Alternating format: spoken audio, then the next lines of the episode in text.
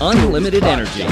Time for you to get optimum human performance with Victoria Johnson. Today's focus is your eating style. Are you starving yourself?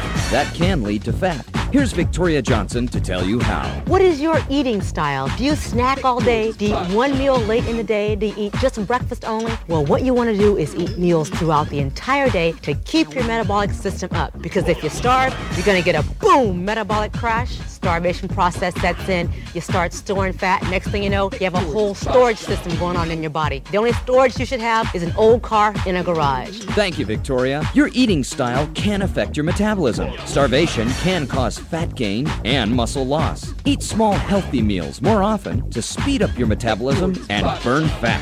If you'd like to get more health tips from Victoria Johnson, call for her free newsletter. Call now 1 800 635 3893.